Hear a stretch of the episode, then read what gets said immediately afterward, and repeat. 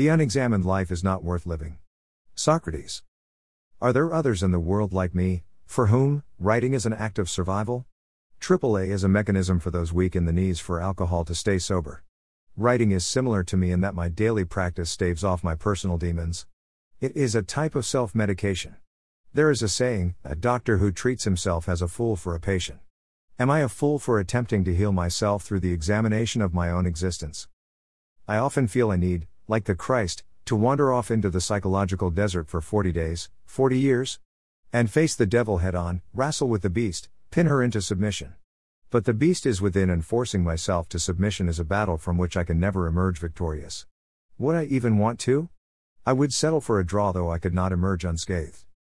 No, I would crawl away bloodied, my ego crushed the way kids smash fireflies onto cement before scraping them with their shoes to watch the phosphorescent glow stretch then quickly fade.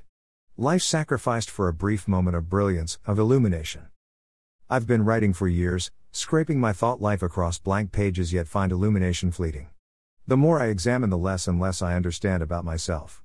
The more the sacrifice needed to shine phosphoresce, the deeper the mystery sinks into black ocean depths, the more it seems my examined life is not worth living.